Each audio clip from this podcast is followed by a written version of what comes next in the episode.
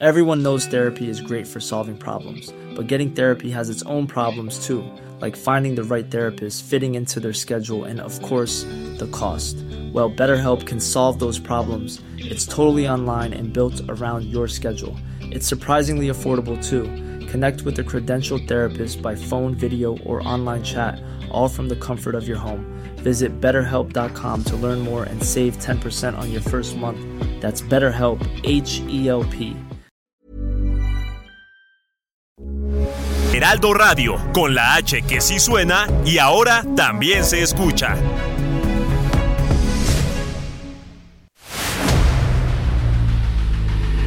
El dedo en la llaga. Había una vez un mundo en el que nadie creía. Un país de historias inexplicables. Una nación con personajes asombrosos. Santo Tomás tenía razón. Hay que ver para creer. El México increíble, las verdades que duelen, la voz de los que callan, el dedo en la llaga. Infórmate, diviértete, enójate y vuelve a empezar. El Heraldo Radio presenta El Dedo en la Llaga con Adriana Delgado. Ay, mi bien, ¿qué no haría yo por ti? Por tenerte un segundo, alejados del mundo y cerquita de mí. Ay, mi bien, como el río Magdalena, que se funde en la arena del mar.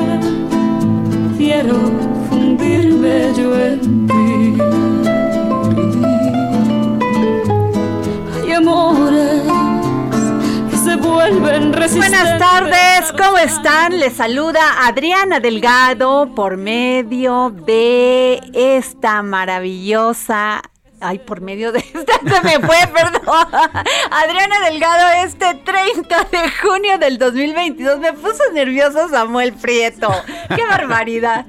Oigan, y estamos escuchando, Samuel, esta hermosa canción Vaya que lo de es. Hay Amores con la voz indiscutible, maravillosa y la composición de Shakira en coproducción con el brasileño Antonio Pinto para esta película que se estrenó en 2007, El amor en los tiempos del cólera, Así es. del gran Del Gar- gran Gabriel García Márquez, que además es su, claro. es su eh, conacional, Ah, ¿no? Qué tema Colombia, ¿eh? Sí, claro. Grandes escritores, grandes compositores, grandes cantantes. Bueno, ellos dominan todo el tema del reggaetón en estos momentos. Así ¿eh? es, sí. Y Shakira es un clásico porque, vamos, desde su voz que tiene un vibrato muy particular que muy pocos cantantes tienen, pasando por el hecho de que tiene tantos colores y matices su música que hay para dónde hacerse siempre. ¿no? Así es cierto, tienes toda la razón. Bueno, pues así estamos escuchando a Shakira con Hay Amores. que separó tu vida de la pobre vida.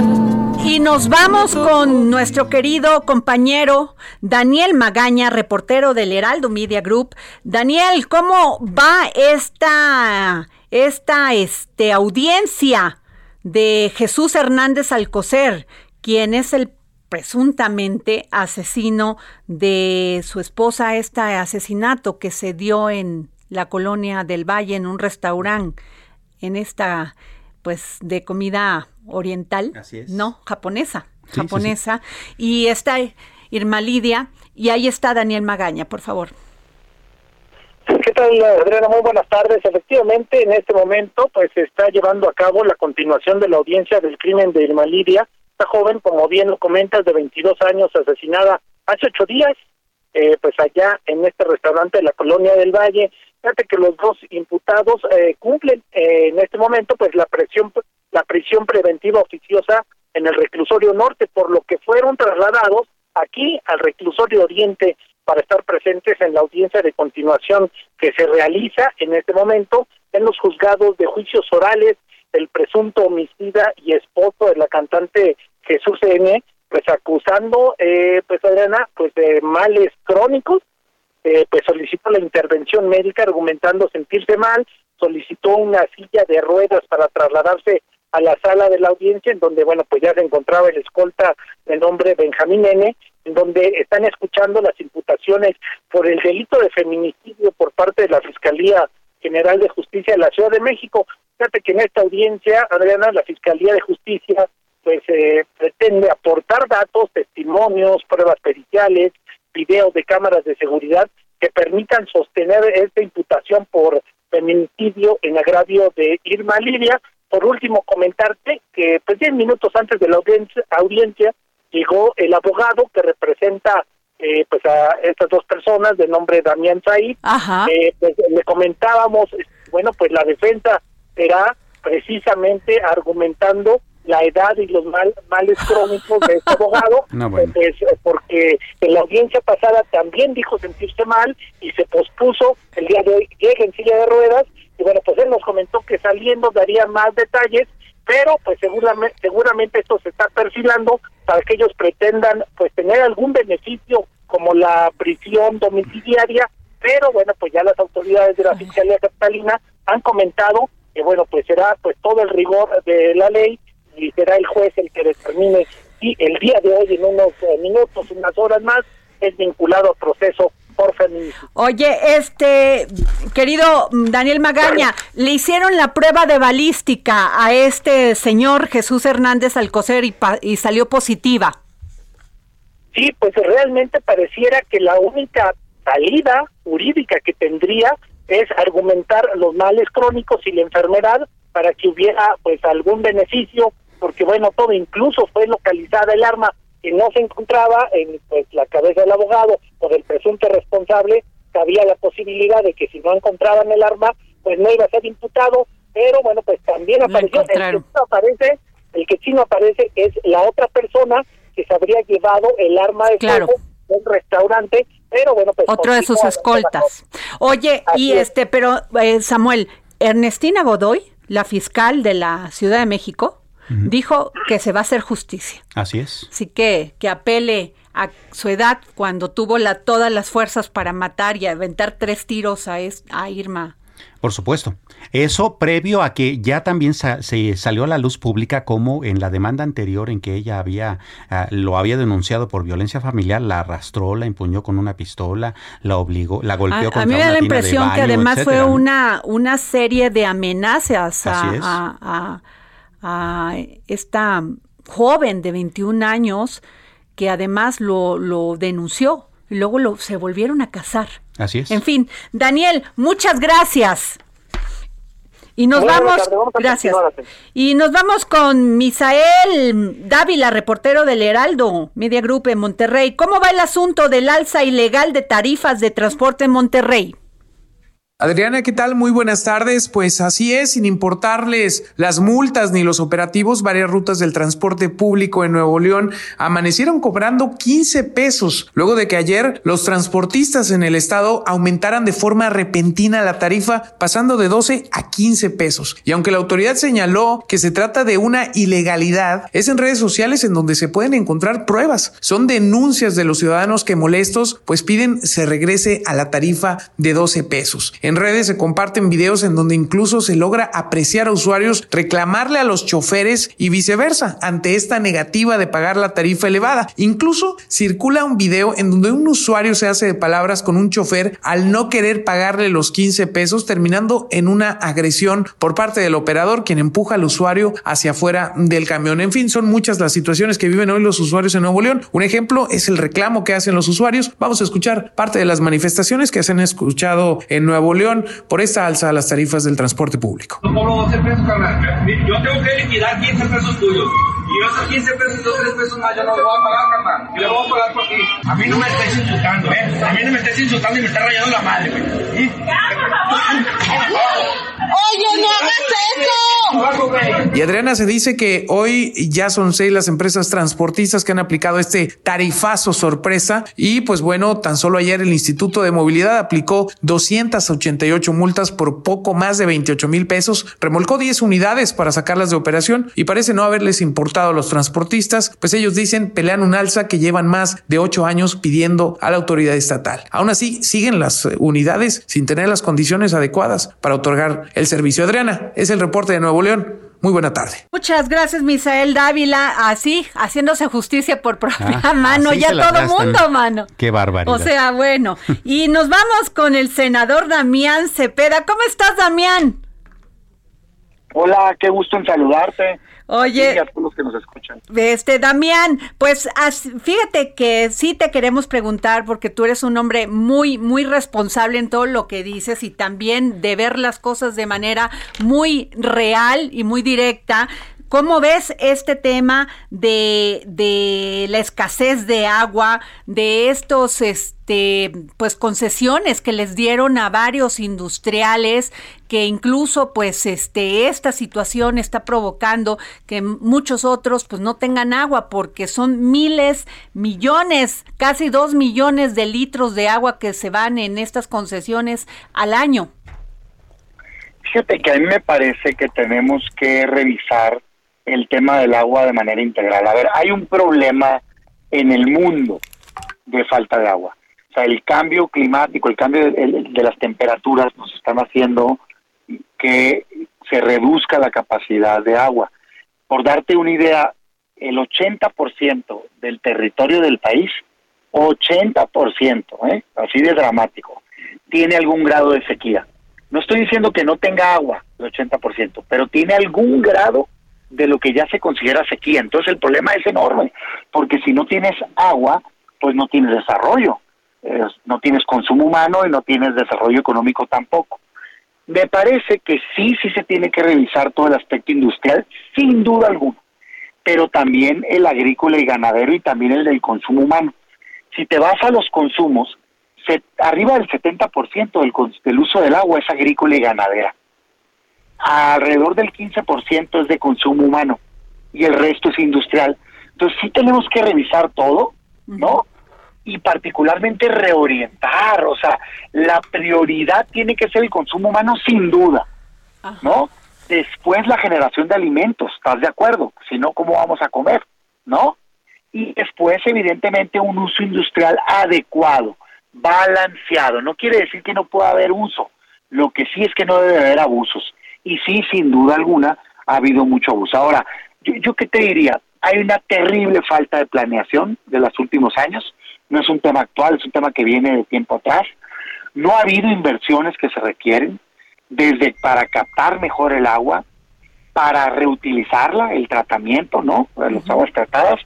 Y también nos falta una fuerte campaña de mejor uso. Y te lo digo con conocimiento de causa, ¿eh? porque yo vengo de Hermosillo, Sonora, y en Hermosillo hasta tandeos tenemos, o sea, teníamos. Es decir, solo unas cuantas horas podías usar el agua, imagínate nada más. Entonces sí creo que tiene que ser una solución integral que por supuesto empieza por evitar los abusos. Vaya, qué cosa. Senador, buenas tardes. Sa- Samuel Prieto. Eh, preguntarte, eh, ¿recordarás tú que en 2018 el, eh, el entonces presidente de la República, Enrique Peña Nieto, levantó la veda a 300 cuencas hidroel- y- y, eh, hídricas en el país, y lo cual abrió la puerta a muchísimas concesiones? ¿No? Eh, se va a revisar este asunto porque, bueno, muchas de esas empresas ahora tienen acaparada el agua, de, el agua del Sí. país. Mira, yo si- sin querer mandar un mensaje de incertidumbre, porque hay que, hay que entender que, o cuando menos yo en lo personal creo, y, y digamos los conocedores en materia económica, nos reiteran mucho que uno de los principales factores que inhibe la inversión, es decir, que espanta la inversión, es la falta de certeza. Si tú haces una inversión y al rato te cambian las reglas, pues eh, no hay certeza, ¿no? Y no, no invierte la gente, entonces no hay empleo. Pero, dicho eso, yo creo que los buenos no deben de pagar por los malos. Es decir, una concesión bien otorgada porque había suficiente agua, porque se hicieron los estudios, porque se está haciendo un manejo responsable que permita recuperarse a las cuencas, ¿no? Es decir, a, a- a los bancos de agua, pues por ponerlo de alguna manera, para poderlo explicar, está bien. Aquella que está abusando, que está sacando mucha más agua de la que puede, que está acabando y haciéndole un daño al medio ambiente, por supuesto que se tiene que revisar, o sea, no puede ser allá palo dado ni Dios lo quita, no espérame tantito. Si tú te dieron un permiso basado en corrupción, basado en un moche, basado en un mal diagnóstico, claro que lo tenemos que revisar, porque hoy vemos las consecuencias, o sea, a ver, ¿qué está pasando, por ejemplo, en Nuevo León? Más allá de si nos gusta o no el tono, el manejo actual, pues no es un problema que se generó hoy, eso es evidente, pues, ¿no? esa sequía viene de años atrás. La pregunta es, ¿por qué? O sea, ¿por qué están así de vacías las presas? ¿Por qué están sobreexplotados los mantos? Igual te lo puedo poner en otros lugares, pues. Entonces yo reitero, tiene que haber Estado de Derecho. Concesiones sí son válidas en el marco jurídico, pero siempre y cuando nuestro medio ambiente lo tolere y no se ponga en riesgo el consumo humano y el desarrollo de nuestras ciudades. Pues así de claro, querido Damián Cepeda. Muchísimas gracias, senador, por tomarnos la llamada. Muchas gracias y felicidades por abordar estos temas, ¿eh? Porque luego andamos en las grillas todos. Oye, no, no, no, este no te vayas. A ver. No, no, no, aprovecho, aprovecho. ¿Qué piensas de la declaración de Alejandro Moreno sobre que hay que armar para a, las a las personas para combatir la delincuencia? Híjole, interpreta mi silencio, te voy a decir. Ah, no, no, no, a ver. La verdad, ahí te va, derecha a la flecha. Yo voy a votar en contra si eso llega algún día a estar en el Congreso. No, no la comparto, me deslindo completamente. Digo, es un legislador que tiene derecho a proponer ideas, es otro partido. Yo no coincido en lo absoluto. De hecho, todo lo contrario. O sea, me parece que en efecto está fuera de control la violencia y la inseguridad en México, pero la solución no es más violencia, pues, o sea, la solución no es armar a los mexicanos. Hoy ya todos tenemos un derecho constitucional y en la ley de si quieres, con un registro, calibres menores, tener un arma, pero no es aconsejable promoverlo como política pública. Y ni mucho menos estar promoviendo que sea más fácil el acceso y para más alto calibre. Eh, lo que tenemos que llevar a los hogares es paz, no violencia. Dicho eso, sí la exigencia del gobierno federal, que es el responsable de garantizar la paz, si no van a poder garantizar la paz a los mexicanos, que se hagan a un lado. Y termino la reflexión diciendo, miren, no todo lo que pasa en Estados Unidos es bueno. Este es un mal ejemplo que no debe de ser copiado, porque allá viene la idea. En Estados Unidos, cualquiera puede ir y entrar a una tienda y salir como nada. Mira los problemas que tienen. Ve nada más lo que pasa asesinatos, matanzas en escuelas, en la vía pública. Por supuesto que no bajo ningún motivo, yo nunca me lo diga quien me lo diga, voy a votar a favor de eso. Lo que queremos es paz, no más violencia. Así de claro. Gracias, senador Damián Cepeda. Gracias. Salud.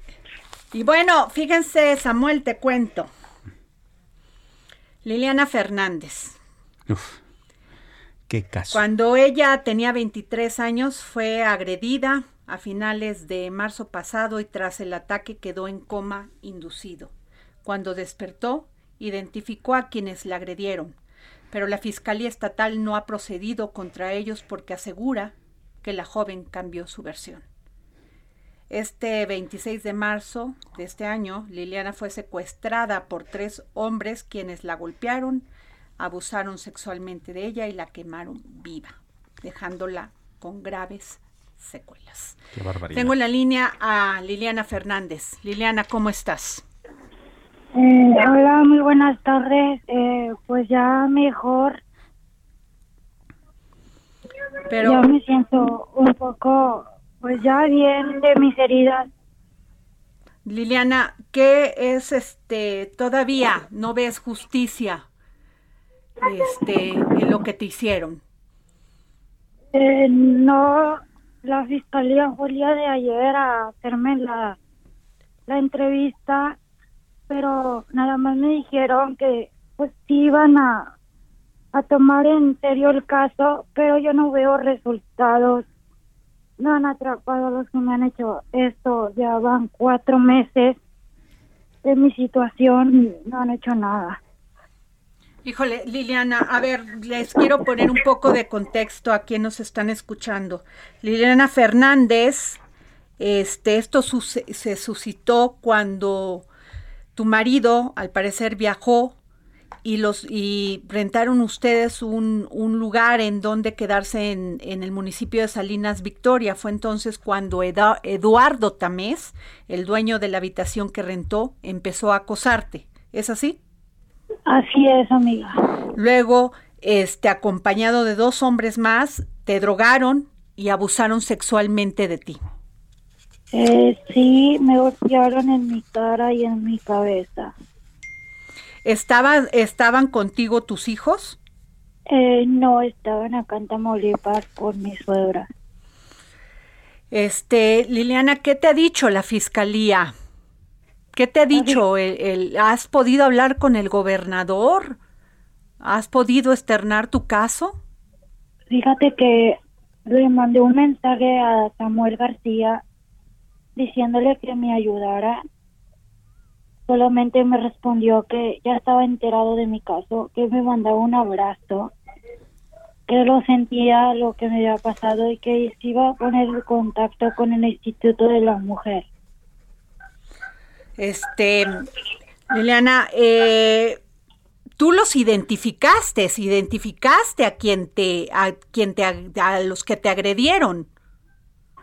Así es, yo los identifico, yo les dije los nombres, dónde viven, y ni aún así hicieron algo. ¿Por qué, por qué ellos aseguran que tú cambiaste la versión, Liliana Fernández? Dicen que me, de- me tomaron declaración el 26 de marzo. Yo el 26 de marzo estaba entubada, estaba en terapia intensiva, no pude haber declarado. O sea, ¿tú crees que los están protegiendo? Sí, yo creo que sí, porque cuando yo estaba ahí con ellos que me tenían, yo marqué a una patrulla municipal y no me ayudaron. Híjole, Liliana, desde aquí te digo que vamos a seguir con tu caso hasta que tengamos información de la Fiscalía de Nuevo León de qué ha pasado con estas personas que tú identificaste como los agresores, no solamente de que te quemaran, sino que te abusaran sexualmente de ti. Eh, O sea, Sí, la- tienes quemaduras del, en el 30% de tu cuerpo, ¿es así? Eh, eh, en el 32% de mi cuerpo tengo 32 quemaduras de 2 y tercer grado. Eh, la verdad sí, pues es, la paso muy mal, sufro mucho por esto porque no puedo ni dormir ni acomodarme en la cama por el dolor. Liliana, cuánto lo siento y desde aquí te expreso mi solidaridad y voy a seguir en este caso. Muchas gracias. Gracias, Liliana Fernández. Gracias por tomarnos la llamada para el dedo en la llaga. Qué cosa más terrible. Jorge Sandoval. Pues mira, permíteme cambiar radicalmente de tema, Adriana, porque sí es lamentable lo que acabamos de escuchar. Ojalá que las autoridades hagan algo pronto y, y déjame poner algo optimista. Fíjate que, fíjate que en TV Azteca, desde que llegó Benjamín Salinas a la directiva de TV Azteca, pues han logrado llevar a la pantalla de los mexicanos, pues los mejores blockbusters, Adriana, exclusivos para todos sus canales, alcanzando, fíjate, el fin de semana, entre sábado y domingo, el Canal 7 con su serie de películas, más de 16 millones de personas, se dice fácil, pero eso te implica llenar el Estadio Azteca, por lo menos, tú calcúlale que eres bueno para los números, maestro. Y tú dinos cuántos, cuántos estadios Por lo menos unas 12 o 16 millones, 15 veces. Que es de los programas más vistos de la televisión mexicana, además que están rompiendo en internet con éxitos virales en todas sus plataformas. Y fíjate que están posicionados, cada mes tienen más de 500 millones de reproducciones de videos en las redes, están generando trending topic. Pues muy, muchas felicidades a Benjamín Salinas. Y pasando a otro tema, fíjate que la jefa de gobierno Claudia Sheinbaum y el gobernador del estado de Sonora, Alfonso Durazo, firmaron un convenio para replicar el desarrollo tecnológico de la Ciudad de México en este estado del norte, con lo que ya suman cinco las entidades que contarán con una plataforma similar a la de la capital de llave CDMX para simplificar trámites. Escuchémosla. Lo ponemos al servicio de los habitantes de cualquier lugar y de cualquier gobierno de nuestro país. No puede tener algo que se hizo con recursos públicos derecho de autor. Al contrario, tiene que ponerse al servicio de todos. No solamente de los habitantes de la Ciudad de México, sino de los habitantes de Sonora, de los habitantes de Campeche, de los habitantes de cualquier estado de la República. Pues así es. Bueno, nos vamos a un corte. Qué buena noticia. Muy nos buena. vamos a un corte y regresamos aquí al dedo en la llaga. que no haría yo por ti, por tenerte un segundo alejados del mundo y cerquita de mí. Ay, mi bien, como el río Magdalena,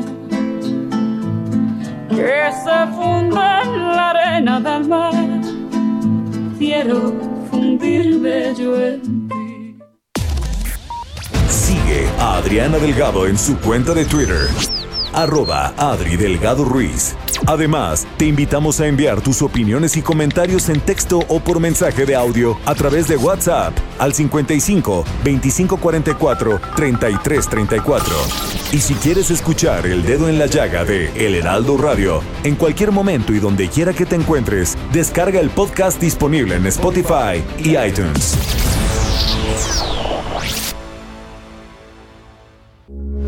Heraldo Radio, con la H que sí suena y ahora también se escucha. Millions of people have lost weight with personalized plans from Noom, like Evan, who can't stand salads and still lost 50 pounds. Salads, generally, for most people, are the easy button, right? For me, that wasn't an option. I never really was a salad guy. That's just not who I am. But Noom worked for me. Get your personalized plan today at Noom.com. Real Noom user compensated to provide their story. In four weeks, the typical Noom user can expect to lose one to two pounds per week. Individual results may vary. Escucha.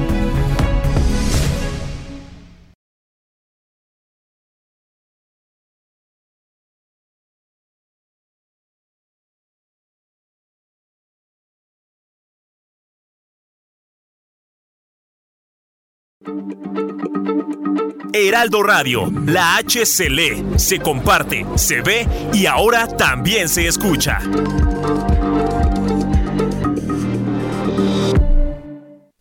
Sigue a Adriana Delgado en su cuenta de Twitter en arroba Adri Delgado Ruiz. Y envíanos tus comentarios vía WhatsApp al 55 25 44 33 34 o 55 25 02 21 04.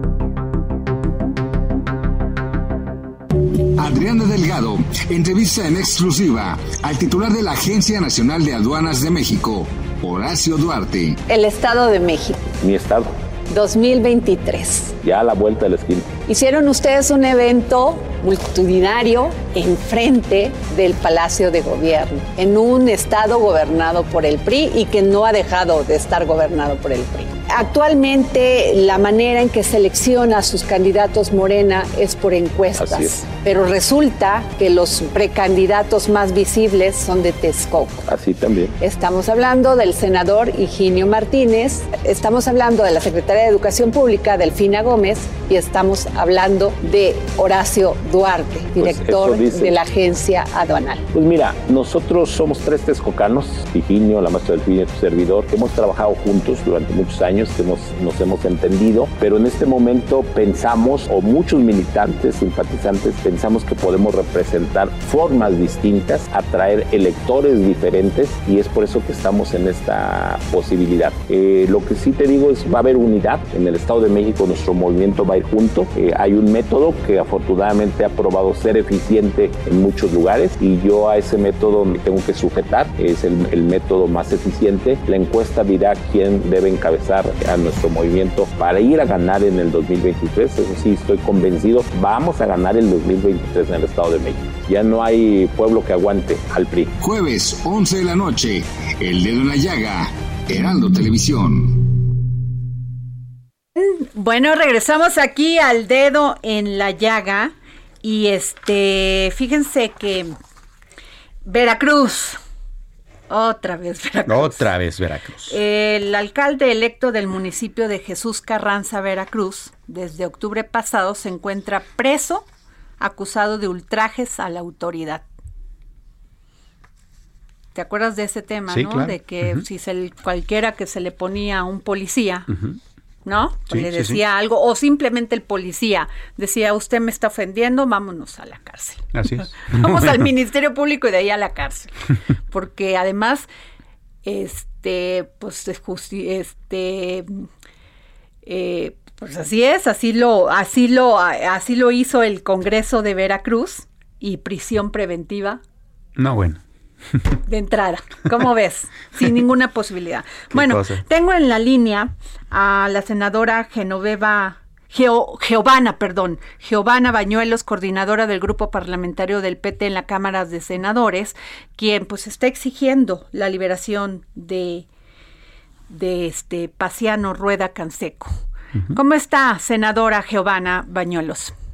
Muchas gracias, Adriana. Contenta de poder saludarte y saludar a todo tu auditorio. Muchas gracias. Buenas tardes. Pues efectivamente, este tema de ultrajes a la autoridad ha sido un tema de debate, de, de, de debate que ha llevado a varios partidos pronunciarse contra este, este código penal, a este aprobado por el Congreso del Estado, donde pues esta figura de ultrajes a la autoridad ha generado demasiados abusos.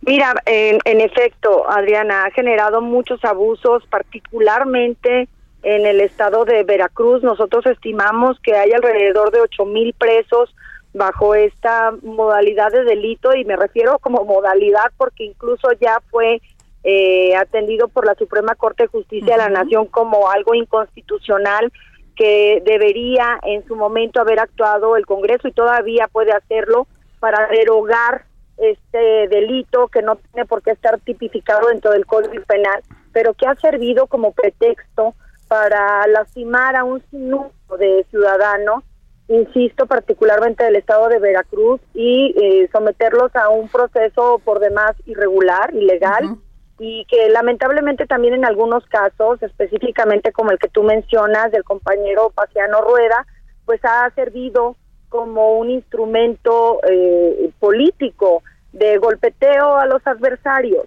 Eh, a mí me gustaría poner acento en esta situación tan grave que nosotros como partido político estamos viviendo, porque el compañero está privado de su libertad desde el pasado 30 de octubre. Incluso de manera posterior se derogó y se declaró inconstitucional este delito y el compañero sigue privado de su libertad. Pero ¿por qué, senadora? ¿Qué, ¿Qué le dicen? O sea, porque no puede ser. Eh, mira, simplemente se ha retrasado durante cinco meses las audiencias. Es una dilación que, que están abusando de la ley, tuercen la ley para impedir que nuestro compañero, que fue dos veces electo, como presidente municipal de Jesús Carranza pueda tomar protesta este primero de julio. Entonces, para nosotros es sumamente grave esta elección a la que nos sometimos participando individualmente como partido el pasado 6 de junio. Eh, comprobamos el liderazgo de nuestro compañero, logramos ganar a la buena en las urnas, sin embargo hubo un sinnúmero de triquiñuelas y eh, la autoridad electoral decidió anular la elección, anular la elección. Y se llamó a una elección extraordinaria. Mientras se celebraba la elección extraordinaria, privan de la libertad a nuestro compañero. Sin embargo, como no está sentenciado, porque a final de cuentas no tienen un motivo para sentenciarlo, nosotros volvimos a postularlo como candidato a la elección extraordinaria, estando él preso y algo que para nosotros es un referente de su liderazgo y de la confianza que goza de la gente de Jesús Carranza es que en esas circunstancias la gente volvió a votar por él. Por eso decimos fue doblemente electo en una elección ordinaria que ganamos con amplia legitimidad y pese a eso nos envían a una extraordinaria, lo, lo, lo privan de su libertad, nos enfrentamos con su ausencia ante las urnas y volvemos a ganar y es fecha que al compañero no lo liberan, está por cumplir ocho meses preso y, pues bueno, evidentemente... Sí, por el retraso de la audiencia. Por el retraso de la audiencia. Pero la Corte, la Suprema Corte lo declaró inconstitucional, eh, como usted dice, este tema de los de la, esta figura en el Código Penal de Veracruz de ultrajes a la autoridad ya debería estar liberado. O sea, es que está en calidad de preso político, quiero entender. Es un preso político es un preso político. Tú tienes toda la razón, Adriana, desde que la Suprema Corte derogó este delito de ultrajes a la autoridad, el Congreso del Estado incluso debió modificar su ley. Está en desacato de un mandato de la Suprema Corte el Congreso local y eso abre la posibilidad a que se siga utilizando este instrumento, eh, pues obviamente para, para golpetear políticamente y en casos mucho más graves y más extremos de esto, para privar a los ciudadanos de tener el gobierno que ellos deciden. Nosotros somos de la mentalidad y del principio ideológico que el pueblo pone y el pueblo quita. Y entonces, ¿por qué no se está respetando la voluntad de todos los pobladores de Jesús Carranza que en dos ocasiones votaron por Paciano Rueda? Él está Ah, preso. Ahora, veo que no está entendiendo. También pasó con Jo- este José Manuel del Río. O sea, también pasó, acaba de, lo acaban de liberar. ¿Qué van a hacer? Porque obviamente la autoridad en Veracruz no está entendiendo. La, la Fiscalía de Veracruz comete este tipo de atrocidades contra los derechos individuales de las personas. Sí, nosotros ayer en el marco de Y la políticos. comisión permanente presentamos un punto de acuerdo que suscriben diversos senadores de diversos grupos parlamentarios para demandar a las autoridades federales que creemos es nuestra eh, nuestra ruta es tal vez la última esperanza ante este clima que se está viviendo en el estado de Veracruz de abusos de autoridad para que intervengan las autoridades federales como sucedió en el caso del doctor del Río Virgen en efecto.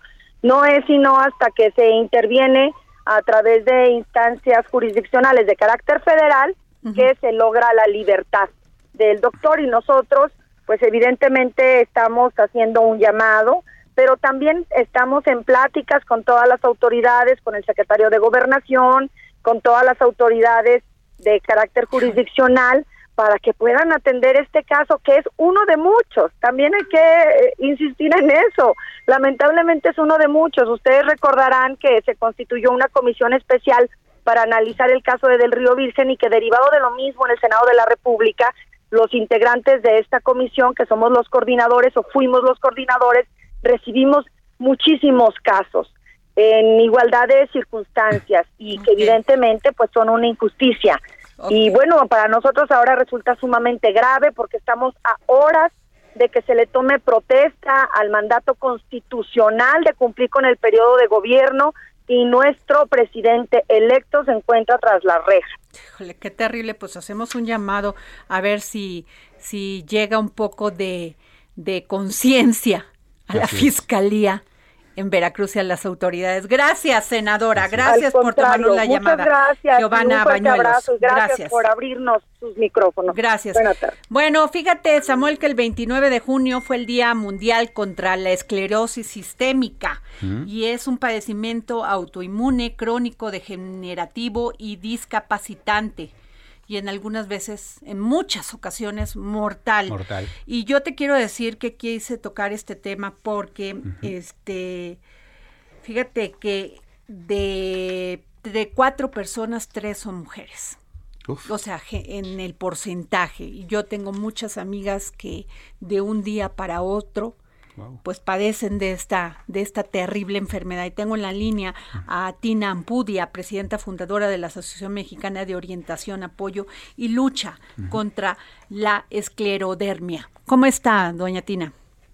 Sí, Doctora. hola Diana, muy bien, gracias y pues agradecerte que nos des visibilidad a nuestra asociación y sobre todo que conozcan lo que es la esclerodermia Claro. o esclerosis sistémica. Qué terrible enfermedad. Tengo este amigas que padecen esta enfermedad y es terrible. Sí, es una eh, enfermedad, como tú lo habías dicho, es una enfermedad autoinmune porque el cuerpo empieza a atacarte y lo que hace es que producimos colágeno, una sobreproducción de colágeno. Y es crónica degenerativa porque toda la vida la vamos a tener.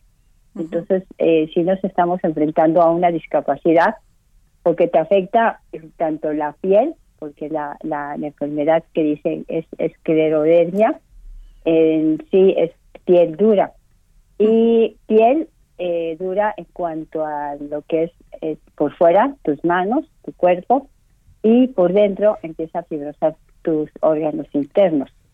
Y pues es mortal porque si llega a afectarte lo que son los, los pulmones, pues si en un momento dado empiezas a, a tener falta de oxigenación, de respiración, y pues sí, tenemos varios compañeros y compañeras que han fallecido eh, con esta condición. ¿Por qué ataca más a las mujeres? ¿Por qué ataca más, eh, Tina, a las mujeres? Y entre 30 y 50 años. Sí, exactamente. No sabemos por qué es el ataque más en cuanto a lo que son las mujeres en edad productiva.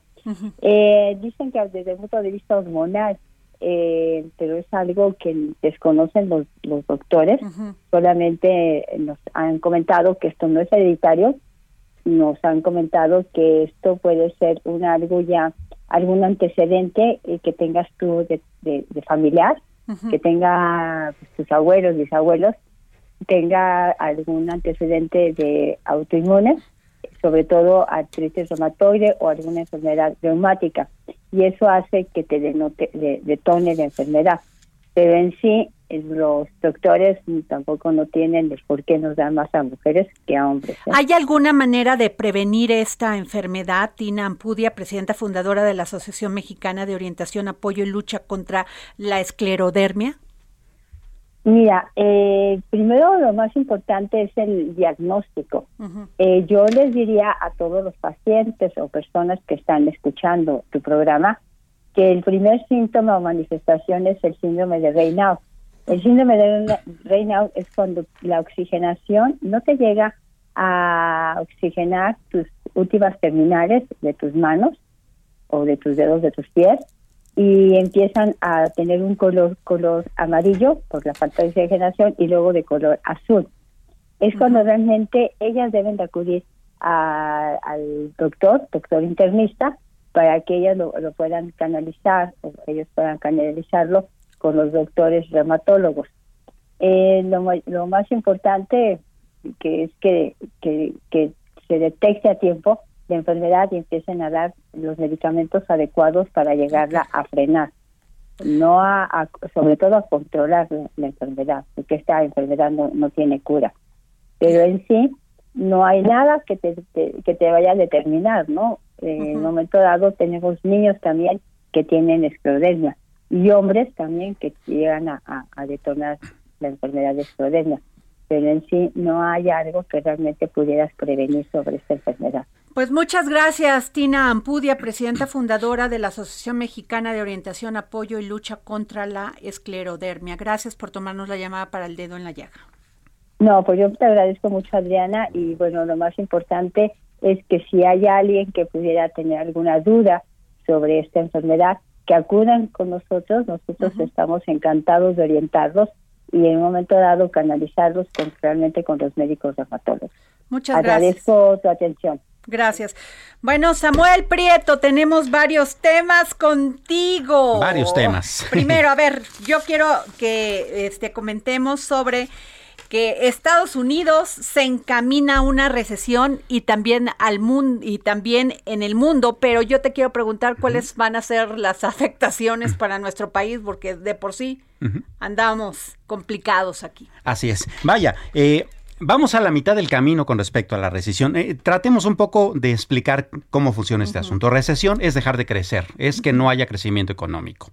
Se decreta o se dice que hay una recesión cuando durante dos trimestres consecutivos una economía deja de crecer o incluso decrece. Bueno, pues el día de ayer el anuncio oficial fue que Estados Unidos en el primer trimestre de 2022 decreció 1.6%. O sea, vamos a la mitad del camino. Si otro trimestre vuelve a, reportar este decrecimiento de su economía, eso significa que entonces habrá entrado en recesión y con ello la actividad económica, por supuesto, estará deprimida. Eh, ¿Por qué nos impacta a nosotros? Bueno, hay que considerar que el 70-80% de nuestro comercio internacional es con ellos y que tenemos un tratado eh, de libre comercio con toda América del Norte, el TEMEC, que pues por supuesto va a sufrir bastantes consecuencias al respecto de ello, ¿no? Eh, una de las cosas, por ejemplo, que han estado dejando de comprar los estadounidenses, por supuesto, y por su carestía, pues son combustibles, ¿no? Y ello también significa que toda la industria automotriz está también sufriendo un, una, eh, pues una disminución de compras, ¿no? Y eh, hay que decir que la industria automotriz mexicana es la joya de la corona justamente de ese tratado, ¿no? Entonces, si esas exportaciones empiezan a bajar, pues bueno, los empleos se van a ver en peligro, muchas cadenas productivas van a volver a romperse.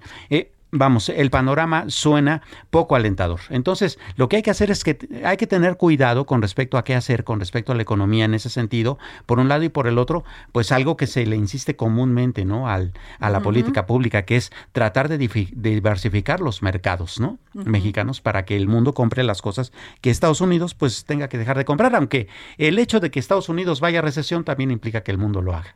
Oye, a ver, desempleo en México desempleo en México. Bueno, mira, ayer eh, se dio a conocer que eh, para mayo eh, la cifra de desempleo volvió a subir. estamos al 3.35% de la población, para que eso significa 1.9 millones de personas. Resulta que hay 57.1 millones de personas que sí tienen empleo, pero de ellas el 55.71% están en la economía informal. Y no solo eso, sino que ese 1.1 millones de personas que no tienen empleo habría que sumarle 8.37% de la PEA que están subocupadas, es decir, que, que, trabajan poco, trabajan pocas horas y no ganan lo suficiente. Entonces la cosa anda, anda complicada también en ese sentido y si nos llega la recesión, bueno, no te cuento, ¿no? Y me ibas a dar unos datos.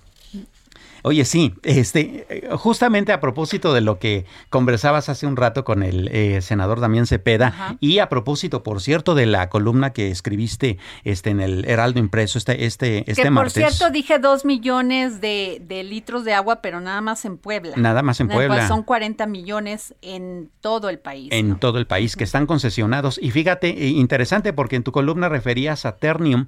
Ternium, de esos 40 millones, tiene solita concesionados 17 millones, casi la mitad. Imagínate, ¿no? El tamaño del problemón y que además hay. contaminando. Además contamina y además habrá que revisar esas concesiones porque huelen mucho a corrupción. Pues además ya lo dijo Damián Cepeda que las van a revisar y también ayer el diputado que hablamos de, de, esta comisión que lleva estos temas, que también lo van a revisar. Así es. Y bueno, eh, es cierto que la seguridad jurídica es importante para que las empresas continúen invirtiendo en México, pero es cierto, la corrupción también hay que revisarla porque de ese, del lado de la economía que afecta más a los mexicanos de a pie, está afectando. Te doy datitos. Por favor. Allá en Monterrey, por ejemplo, que están sufriendo esa ese problema de agua, bueno, el 10% de las fondas, cafeterías y restaurantes ya cerraron. Es decir, de 20 mil que había, ya cerraron 2.000. Wow. ¿Cuántos empleos significa? ¿no? Por un lado. Y por el otro, el 14% de, de, los restaurantes que, que quedan, no es cierto, el 70% de los restaurantes que quedan, que son 14 mil, este, pues están sufriendo eh, grandes problemas en sus costos porque están teniendo que pagar pipas de, entre 8 y 10 mil pesos de agua para poder tenerlas, porque la gran mayoría de ellos no tienen tinaco y no tienen cisterna. Entonces, los que ya desaparecieron, pues dijo, son empleos perdidos. Y los que todavía están tratando de sobrevivir lo están haciendo pues con sus costos cada vez más altos. Entonces, vamos, es, la industria restaurantera, por ejemplo, allá en Monterrey, está igual de sedienta económicamente que a nivel hídrico, ¿no? O sea, tenemos severos problemas con la economía. Entonces, sí, sí pega. Ahora, a nivel país, ¿cómo la estamos pasando? Bueno, aquí en el centro del país, una botellita de agua ya te cuesta 27% más de lo que te costaba el año pasado. 27%. Pero si nos vamos al norte del país, esa botellita de agua ya te cuesta 50% más. Wow. ¿No? Porque pues e, e, esa es la complicación. Ahora, eh, no solamente estamos hablando de la botellita. ¿Y sabes también que ya subió la cerveza? Ah, sí, claro. Pues porque se necesitan 2.7 litros de agua para hacer un litro de cerveza. ¿No? Entonces tenemos un severo problema. Y, no solo la cerveza, también eh, eh, la refresquera o sea, los regios, todo el norte, porque beben cerveza y no tienen agua. Y no tienen agua. Y no solo eso, la refresquera más grande de este país este, también ya subió sus precios, ¿no? Ya aumentó sus precios de todo su portafolio de, de productos, lo anunció pues porque no queda de otra. Válgame Dios, pero ¿qué otros datos tienes? Qué interesante, Samuel. Fíjate, este, de enero a abril de este año se vendieron eh, 6.851 millones de pesos de agua embotellada, purificada. Esto es un alza de 12.1%. Eh, con respecto al año pasado, pero también significa una carestía bastante importante y hay que considerar, Adriana, que todo esto se da en el contexto también de que todavía no hemos salido de la pandemia de, de COVID-19 y que se necesita agua en las casas. ¿no? De hecho, este, esta quinta ola está pegando pues bastante fuertecito ¿no? a muchos hogares mexicanos que ya están regresando de nuevo a los contagios. Entonces, eh, vamos, la falta de agua en muchos eh, lugares del país va mucho más allá de que si llueve o no llueve. Tenemos un severo problema tanto de abastecimiento de agua como de compra de agua de esta que se usa para beber, como del suministro a los hogares que la necesitan. ¿No? Entonces ahí sí tenemos un severo problema. Oye, Samuel, a ver, los banqueros centrales no creen que la inflación baja. Oye, sí, ayer se juntaron en un foro eh, los del Banco Central y Europeo. Descubrieron el hilo negro. el hilo negro, ¿no? Entonces, Christine Lagarde, que tú sabes también dirigió Ajá. el Fondo Monetario Internacional, pues, pues así, sin, sin- con la mano en la cintura, dice, es improbable un regreso al entorno de baja inflación. Y, pues, ¿por qué no? Jerome Powell le hizo segunda, el, el presidente de la, de la Reserva Federal. Sí, dijo, la inflación no va a regresar a, a sus niveles eh, óptimos pronto por cuatro razones. Globalización, envejecimiento democrático, la baja productividad que está sufriendo el mundo y los Oye, desarrollos ¿y a qué se, tecnológicos. a qué se re- refería con envejecimiento democrático? Demográfico. Ah, demográfico, Sí. perdón, perdón, O sea, perdón. que la gente Yo- está yo envejeciendo. escucho- estoy escuchando mal.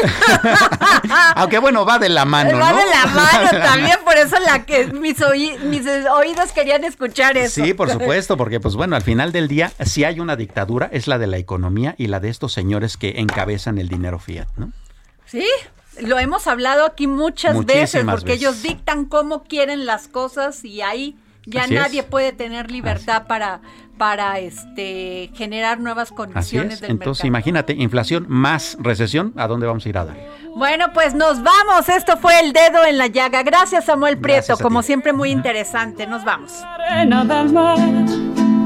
Quiero fundirme yo en ti. Que se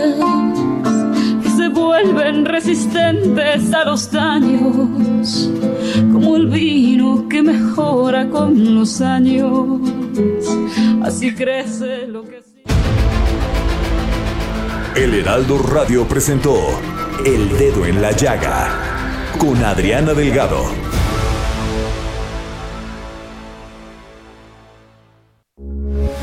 Heraldo Radio 98.5 FM, una estación de Heraldo Media Group. Transmitiendo desde Avenida Insurgente Sur 1271, Torre Carrachi, con 100.000 watts de potencia radiada. Heraldo Radio, la H que sí suena y ahora también se escucha.